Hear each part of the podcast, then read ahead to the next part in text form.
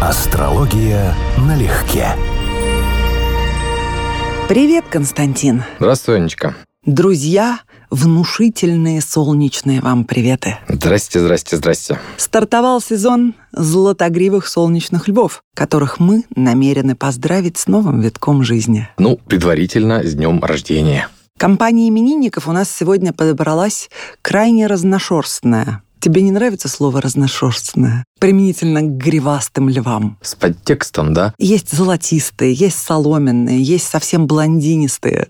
По классике астрологии золотистые должны быть, солнечный цвет, да. И первым, интереснейшим, на мой взгляд, представителем знака будет гигант эзотерической мысли, для меня во всяком случае. Профессор, доктор наук в области информационных технологий Константин Сельчонок, автор книги «Астрологическое толкование рун». Когда я пыталась познакомиться с рунами, его описания для меня были и остаются лучшим из всего возможного. Ты читал? Я, к сожалению, с ним знаком не был и так системно не читал, но его подборки, скажем, планеты в знаках, планеты в домах из разных авторов за компиляцией Сельчонка, они ходили по рукам, и я, среди прочего, по ним учился. Наверное, даже где-то они у меня на компьютере еще лежат файлами. По рунам я не на него ориентировался. Начиналось все с Блюма, а дальше по другим первоисточникам. Естественно, Ральф Блюм, но то, как Константин Сельчонок описывает руны, это, во-первых, целая статья о каждой руне. Это настолько метафорично, красиво. И эти неосязаемые абсолютно вещи он настолько доступно переводит слова, что я в полном восторге. Этого я, конечно, не читал. Я читал только все, что лазило по интернету, то есть в сокращенной форме. И в таком виде был незнаком. Насчет того, что профессор, доктор наук, тут тоже, конечно, открытый вопрос, потому что я его не знаю, да, но, если я правильно помню, он когда-то был в Академии энергоинформации, что-то такое. Это частная академия, то есть это не государственные звания, не государственные чины. Там хоть академиком можно назваться, но если, конечно, ничего не путаю. Пусть даже так. Для меня лично он интересен именно, как я уже сказала, способностью объяснить рунический алфавит, и в его способе донесения информации столько метафор, столько эпитетов. Это с ощутимой любовью к читающему сделано, и я его очень уважаю. Ждем ли мы от льва вообще столь глубокого проникновения в тонкие сферы? Я могу сказать, что это, безусловно, талантливый человек, именно талантливый в смысле креатива, именно в смысле, если мы говорим о космограмме. Потому что, во-первых, он выраженный лев. Он по Солнцу лев, он по Луне лев с высокой вероятностью, он по Меркурию, то есть по мышлению, по речи, по интеллекту лев. Все это очень у него хорошо поддержано трином от Юпитера, на секундочку, в Стрельце. По Урану он тоже лев. То есть, на самом деле, карта в каких-то вопросах прям везунчика и счастливчика под информационные мероприятия. И, конечно, можно было ждать, что такой человек будет прям всерьез креативить, создавать что-то новое. Жалко, что домов нет, да. Потому что мне интересно, как ты полагаешь, пусть по космограмме, его глубокое понимание мироустройства и закономерности жизни — это врожденный талант или, скорее, наработанный, приобретенный? Я бы сказал, что талант к обобщению у него врожденный, потому что это база, которую мы вообще всегда ищем, это комбинация Меркурий и Юпитер, у него очень сильная в карте, и это способность буквально компилировать, собирать из первоисточников, складывать в одну кучку и упорядочивать на свое усмотрение. Тем более, что его Меркурий управляет Венерой в Деве, и нюанс понимания деталей, умение обращаться с деталями, то есть такой характерный перфекционизм в чем-то, это очень не чужая ему тема. А как раз углубление в карте, очевидным образом, здесь в карте нет. Здесь другое, здесь инсайты. Это человек, которого периодически могло пробивать на озарение, когда он четко понимает, должно быть так, но объяснить не может.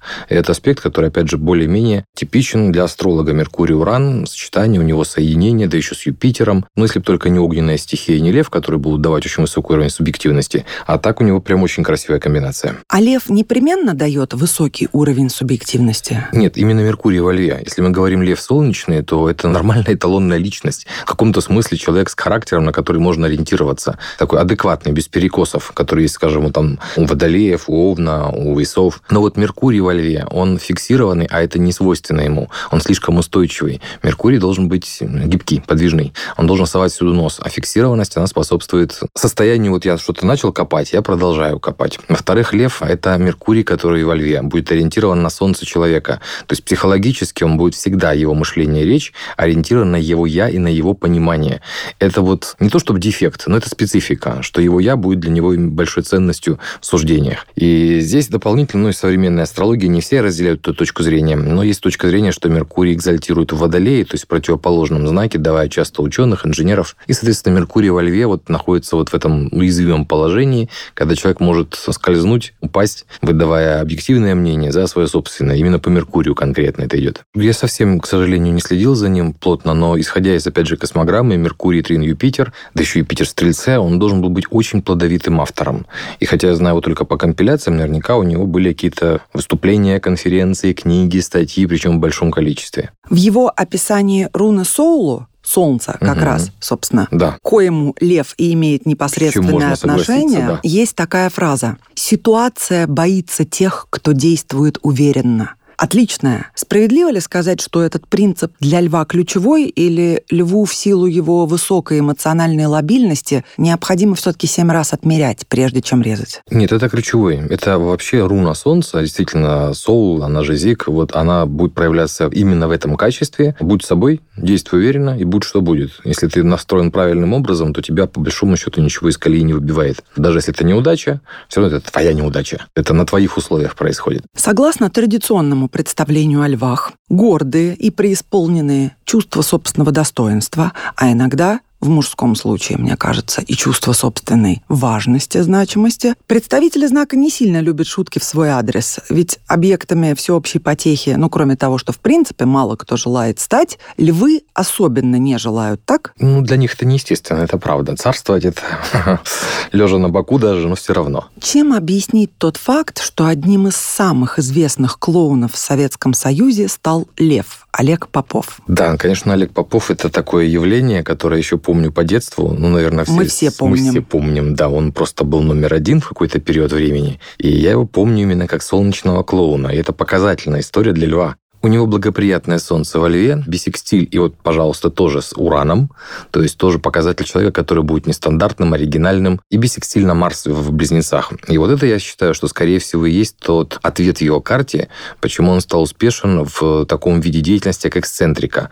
Уран имеет прямое отношение к эксцентрическим видам искусства, ну или физической деятельности, поэтому комбинация Уран-Марс на его солнце – это вот именно желание быть сразу всем и одновременно чем-то, что очень трудно описать одним словом. Для Урана, особенно в Овне, я это видел уже примеры другие, Уран-Марс комбинация, как здесь. Это то, что можно увидеть у людей, скажем, из цирковой среды вообще. А клоун, вот его квалификация, это жонглер, акробат, эквилибрист, и все это как бы мимоходом, то есть это даже не центральные деятельности. Ты знаешь, кстати, откуда пришло прозвище «Солнечный клоун»? С легкой руки британской королевы. Она в 1968 году ему дала это прозвище. 68-й, господи. С середины 50-х Попов гастролировал за границей регулярно, режиссировал цирковые спектакли и выступал. И выступления проходили в Брюсселе, в Монте-Карло, в Берлине, в Мюнхене, во Франкфурте, в Великобритании, как уже я сказала. В 1959 году Олег Попов выступил в Австралии и Японии,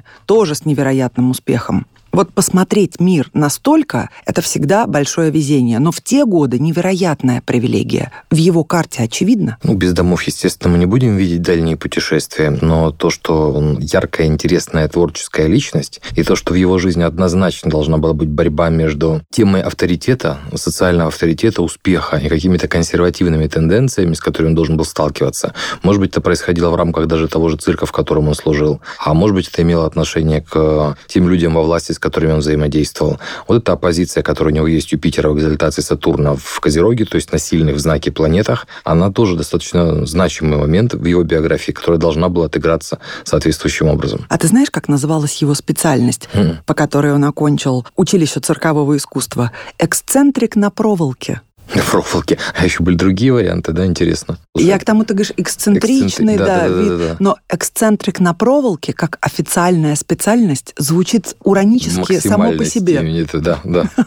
В одном из интервью на вопрос, какое событие вам запомнилось больше всего, Олег Попов ответил: «Встреча с моим кумиром Чарли Чаплиным. Он с ним встречался в 1964 году. В гости его пригласили. Но ты представляешь, какая удачливая судьба, профессиональная и человеческая». Да. Он был в его доме в Швейцарии и рассказывал, что встречался очень со многими интересными людьми. И с принцем Уэльским, и с князем Монако Ренье III, из рук которого в Монте-Карло получил первую статуэтку «Золотой клоун». Это высший приз циркового артиста по сей день, высший в мире. Ну, мы видим бисектиль, с которого я начал, который однозначно сделает его очень талантливым человеком, в чей талант прекрасно вписывается еще и везение. То есть сильнейший показатель везения у него трин с рецепцией Уран-Солнце, достраивается на абсолютно неповрежденный Марс, если этот человек занимается физическим видом деятельности, а вот будем говорить так, это не только искусство. Хотя, кстати, в смысле искусства он опять Венера в Деве, а не Лев, как и предыдущий наш товарищ. То здесь Марс строго благополучно, это очень хорошее положение. То есть он должен быть очень везучим, очень легко обучающимся этому виду деятельности и одновременно очень творческим. Скорее всего, вот именно бисекстиль каким-то боком и имеет отношение к его дому карьеры и успеха. А вот пример иной карьеры, женской. Полетели во Францию XVIII века, в Версаль. И кого мы встретим? Жанну Дюбари, фаворитку Людовика XV. Лучшие годы король провел с хитроумной мадам де Помпадур, которую мы с тобой обсуждали в выпуске о козерогах. Угу. А на смену ей пришла Жанна и осталась в истории как величайшая французская грешница своего века. Боже ж мой, какая интересная у человека репутация. Невероятная, да, закрепившаяся в веках. В первом приближении, сходу, кого мы видим? Ну, раз мы взялись смотреть грешницу, тем более фаворитку, то, конечно, мы смотрим не на Солнце в первую очередь, хотя и оно будет интересно как мужской сигнификатор, а на Марс и Венеру, и они у нее в соединении, в знаке весов. Венера в обители, очень сильное положение. И у нее эти Марс с Венерой делают секстиль к Меркурию и, скорее или возможно, еще и к Луне. И это интересный показатель. Мы как-то с тобой разбирали одну фаворитку, я говорил, что это человек, даже не одну. Не одну мы уже разбирали, а минимум одна из них была человеком довольно холодным и рассудочным. А одна, я говорил, разбитная бабенка. Вот здесь другая история. Это человек, конечно, салонный. Это человек, который любил красивую жизнь, у которого это хорошо получалось, и для которого мужчины, любовь и так далее не были трамплином, скажем, в политику. Ей нравился сам процесс. Ей должно было вести, конечно, на львиный тип мужчин, потому что это у нее сразу и про любовь, и про страсть, и она очень увлекающаяся натура, она влюбчивая, где-то даже симпатичный женский типаж. Ты абсолютно прав. Вот удивительно. Я не уникал в это все совсем. Чем глубже в века, тем точнее портрет. Как это получается? Вот не знаю, потому что логично ожидать от фаворитки мужчины, любовь и так далее, это инструмент. И что наиболее успешны те из них, кто умеет подключать к этому голову, умеет строить интриги, может просчитывать какие-то планы на будущее многолетние и так далее. Если я прав, это вот совсем не тот случай. Эта красавица с невинным, даже ангельским выражением лица буквально околдовала старого Людовика, и при первой же встрече, как только ее представили, она подарила ему страстный поцелуй, не стесняясь потрясенных придворных. Мое. Но это неслыханная дерзость. Пометили территорию. Но... и фантастическая уверенность в себе. Это да. Это, кстати, в ее карте тоже не последнее место. Она соблазняла всех мужчин, с которыми ее сводила судьба. Это происходило естественно. Оттого она настолько в этой сфере весело. Успешной была. Да, это было весело, это было интересно. Жанна Беку, такова была ее фамилия, с 15 лет уже работала в модном парижском борделе, куда захаживали королевские вельможи. Она сразу прославилась красотой, неутомимостью в спальне и полным отсутствием предрассудков. В 20 лет она стала любовницей графа Жана Батиста Дюбари, а он, в свою очередь, являлся неофициальным поставщиком красивых девушек в королевский дворец. Граф сразу понял, что звезда парижского салона в буквальном смысле слова клад, что на ней можно заработать политические и финансовые дивиденды, и он представил ее скучающему королю. Вот где рассудочная сторона, партнер оказался такой. Интересно, что король, искушенный, которому было 58 лет, а ей 23, что разница... 58 это прям это совсем... старик. Да, совсем. Изъеденный молью. И после первой же проведенной ночи с 23-летней Жанной он был потрясен и ее красотой, и изощренностью в любви, в чем ей не было равных. Он сам так и резюмировал. Ты представляешь, насколько она была хороша, чтобы поразить самого Людовика, у которого, как мы понимаем, был избыток женщин в жизни? Я думаю, что она была легкая в этом плане. И вот именно это его в значительной степени зацепило. Что, мало того, что она могла быть искусной, что она там была еще чем-то, а то, что рядом с Людовиком, они, видимо, все, он привык к этому, они рассчитывали на какой-то эффект, они рассчитывали, что надо произвести впечатление. А она, скорее всего, по психологии, еще раз, это лев и весы. Комбинация, я бы сказал, не сногсшибательная, но очень увлекающая. Она была легкая вообще по натуре. То есть ей, в принципе, нравилось то, что она делает. Она могла влюбиться просто потому, что она в него влюбилась. И вот искренность, легкость и отсутствие очевидного подтекста. Непосредственность. Непосредственность, да, в том числе, да, что вот я тебя явным образом ничего не хочу. Это вот то, что попало ему в сердце однозначно. Есть нюансы, что наша подруга, конечно, была и с выдумкой, в том числе в постельных делах. Венера, Нептун, квадрат, Марс, Уран, квадрат. То есть то, что ей нравилось играть и пробовать новое, тоже более-менее можно говорить уверенно. Абсолютно. Вновь ты прав. Король пришел в полный восторг от Жанны во всех смыслах и поверил, что она в нем увидела не монарха, а привлекательного мужчину. И в какой-то мере это было правдой. Она к нему очень хорошо относилась на самом деле. Конечно, была влюблена. Синастрию, конечно, у них посмотреть было бы интереснее. Памфлетисты слагали о ней анекдоты, которые сегодня цитируют с убежденностью в их правдивости в интернете. Например, писали, будто с королем Жанна обращалась весьма фамильярно. Есть легенда, которая гласит, что однажды король собственноручно варил им с Жанной кофе и замешкался, на что Дюбари обратилась к нему с фразой, ставшей легендарной: «Эй, Франция, твой кофе убегает». Я же говорю, она легкая. Но это неправда, это неправда. Ну, если это хотя бы частично правда, это не на пустом месте возникло, то, видимо, не слабым ее козырем были не постельные таланты, а чувство юмора. То, что она легкая, ему с ней было в хорошем смысле слова весело. Это действительно так, но рассказанное мною, безусловно, анекдот, потому что из переписки даже Жанны с его величеством становится ясно, что она очень уважительно общалась с ним, и они друг к другу обращались на «вы». Все-таки я не думаю, что какой-либо король потерпел... субординация в нее работала, да. Не могло быть такого, чтобы она обращалась к нему как торговка с площади. Понятно. Это однозначно, да. Плюс у нее заполненный знак Девы. Это, в принципе, говорит про то, что Меркурий имеет большее значение в карте, чем обычно. И это Меркурий во Льве, у нее в квадрате с Плутоном. Напряженный аспект Плутон, в общем-то, на самом деле аспект интриг. Просто что он в ее случае не материальный, то есть не интриги ради там достижения карьеры, а просто умение, понимание психологии другого человека, умение нажимать на кнопки. Скажем, если она нашла в нем ситуацию, что это монарх, а значит, шутить с ним на уровне потери субординации, даже, может быть, и за рамками постели в постели недопустимо, но, с другой стороны, зная, что его веселит, можно одновременно позволить себе какие-то шуточки и юмор, то она, конечно, взяла его очень за тонкое место, за которое другая женщина взять не могла. Взяла однозначно. Он безумно любил Жанну именно за простоту человеческую, в том числе за правильное отношение к нему. И тут не субординация, конечно, подразумевается, а сказанное тобой про легкость, про удовольствие, которое он получал от общения с ней. Он тратил на нее свыше 1 000 000 лир в год на ее содержание. От такой расточительности его министр Шуазель взбунтовался, пришел в негодование, его тут же отправили в отставку. То есть насколько велико влияние женщины на влюбленного монарха. Это просто поразительно. Я тебя обобщу. Насколько велико влияние женщины на влюбленного мужчину. Это даже несправедливо.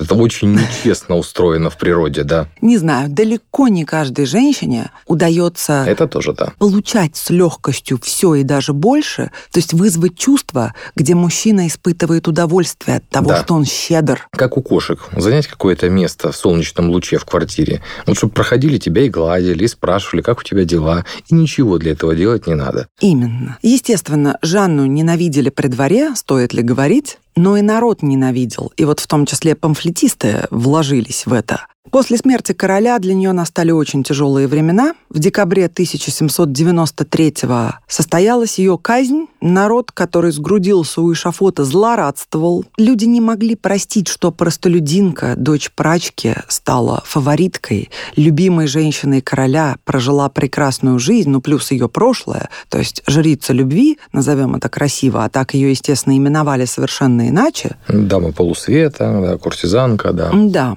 По причуде судьбы, палач из знаменитой династии палачей Сансонов когда-то был ее клиентом в том парижском салоне. Она настолько была жизнелюбива, что даже на эшафоте плакала и повторяла: «Еще минуточку, господин палач, еще минуточку». Это редкий случай в том смысле, что да, многие не готовы проститься с жизнью, но просить минуточку, чтобы побыть на этом свете. Грустный финал у этой истории. И здесь правильно, что не столько в ней дело, сколько вот в этой вот плутонианской ненависти сразу омптом и к фаворитке короля, и к выскочке, и к красивой женщине, как это говорят, да, что красивая женщина разъединяет мужчин, но объединяет женщин. И вот не исключено, что эта квадратура, которая у нее есть Плутон-Меркурий в карте, она вот должна иметь отношение к восьмому, потому что дурное влияние Плутона, это нередко читается как групповая травля или групповой конфликт. То есть я против группы или что-то против группы, да. Поэтому ее Меркурий вот в квадрате с сильным Плутоном, скорее всего, это есть часть восьмого дома и история казни. Но она стала последней в плеяде французских королевских фавориток 17-18 веков, кто мог в прямом смысле слова вершить судьбы страны, влияя на настроение одного единственного человека – монарха. Да, абсолютная монархия имеет плюсы и минусы. Отсюда такие красивые истории, такие красивые женщины. Ну, реально интересная космограмма. Интересный случай. Мне бы даже было интересно познакомиться. С учетом моей синастрии, да. Кстати, Жанна любила читать и находила время для умственной пищи, а к таковой относится вышедшая в 2018 году книга под названием «От большого взрыва до великого молчания». И ее автор Владимир Липунов, астрофизик, почетный профессор МГУ, доктор физико-математических наук и писатель-фантаст. Владимир Михайлович по сей день читает лекции и ведет семинары на кафедре астрофизики и звездной астрономии МГУ. Он создатель глобального роботизированной сети телескопов-роботов «Мастер», которая с 2002 года круглосуточно фиксирует и обрабатывает происходящее на небе. Ну, конечно, раз мы говорим о человеке, который явный деятель интеллектуальной сферы, то тут придется смотреть Меркурий, который, к слову сказать, опять во Льве. И здесь на Меркурий завязано много чего. У него пусть орбисный, но Тау квадрат Марс-Юпитер-Меркурий. У него Меркурий участник лунданного аспекта секстиль Плутон-Нептун, то есть Меркурий и в соединении с Плутоном получается, и в секстиле с Нептуном, и в секстиле с Сатурном, что имеет прямое отношение к абстрактным точным наукам. То есть Меркурий – одна из важнейших по задействованности планет в карте, на которую, конечно, придется обратить внимание. Судя по всему, на него завязан на какие-то карьерные достижения или на психологические таланты типа первого дома. То есть я тут берусь и за это, и за это, и за это. Это сильная позитивная сторона. Меркурий и Нептун – аспект, который мы вполне могли бы ожидать вот у человека, интересующегося тайнами, секретами. Вообще-то говоря, ну, он больше типичен для писателей и поэтов, то есть профессиональных фантазеров, умеющих превращать это в текст. Но здесь одновременно Меркурий и Сатурн, а это абстрактные точные науки, методички, учебники. Совсем другая история. Его книга «От большого взрыва до великого молчания» описывает взгляды современных физиков на устройство Вселенной и рассказывает историю формирования этих взглядов. Очень интересно, может читать каждый. Ну, конечно, желательно минимальная подготовка, но просто интересующийся Вселенной и этими вопросами с удовольствием эту книгу проглотит. Когда-то Блез Паскаль сказал: «На меня наводит ужас молчащее черное небо». И Владимир Липунов считает, что Паскаль намекал на наше одиночество во Вселенной. Ну и его мнение, конечно, поддерживают очень многие астрофизики. А еще Владимир Михайлович стоит у истоков новой науки – гравитационно-волновой астрономии, то есть новаторский аспект. Обалдеть. Из интересного здесь то, что он родился перед солнечным затмением, буквально за пару дней. И у него на южном узле в итоге скопление, огромное скопление планет. По понятиям кармической астрологии, это человек не случайный, закрывающий целый цикл своих воплощений и, возможно, в прошлом имевший большую социальную значимость. Потому что Лев, Солнце во Льве, южный узел во Льве, мы ожидаем, что это человек с точки зрения идеи о прошлых воплощениях, что до этой жизни ему не надо было доказывать, что он особенный, он это имел по праву рождения. А еще Владимир Михайлович крайне метафоричен. Например, рассказывая о глобальной сети мониторинга космического пространства, он называет себя и своих коллег повелителями земного шара. Разумеется, это юмор, но монаршая природа льва в этой шутке тоже просматривается, да? Я бы сказал, что больше повелителей паутины, но вот этот разворот был неожиданный. Неожиданно, что главным историком России Владимир Михайлович называет няню Пушкина Арину Родионовну, которая поведала поэту об острове Буяне. А тех молодых людей, кто мечтают о космосе, он называет людьми с Гагарином в голове. Ну да, это Меркурий и Нептун, это более-менее типично. И метафоры, и аналогии, и фантазии, да. И чувство юмора тоже очень специфическое. А чувство юмора, кстати, к слову, если мы считаем, что улыбка и юмор как-то взаимосвязаны, то Венера у него снова в Деве. Это третий из наших 4 человек, у которого Венера в Деве. Ну и всем львам я желаю не только улыбаться, где бы Венера ни располагалась, но и находить неочевидные параллели и взаимосвязи, блистать в избранном деле жизни, неутомимо любить и согревать близких своим солнечным львиным теплом. Да, быть по жизни примером хорошей, сытой кошки, такой роскоши в жизни, что на вас можно равняться и вас можно любить просто за то, что вы есть. С днем рождения, дорогие львы! С днем рождения всех! Астрология налегке.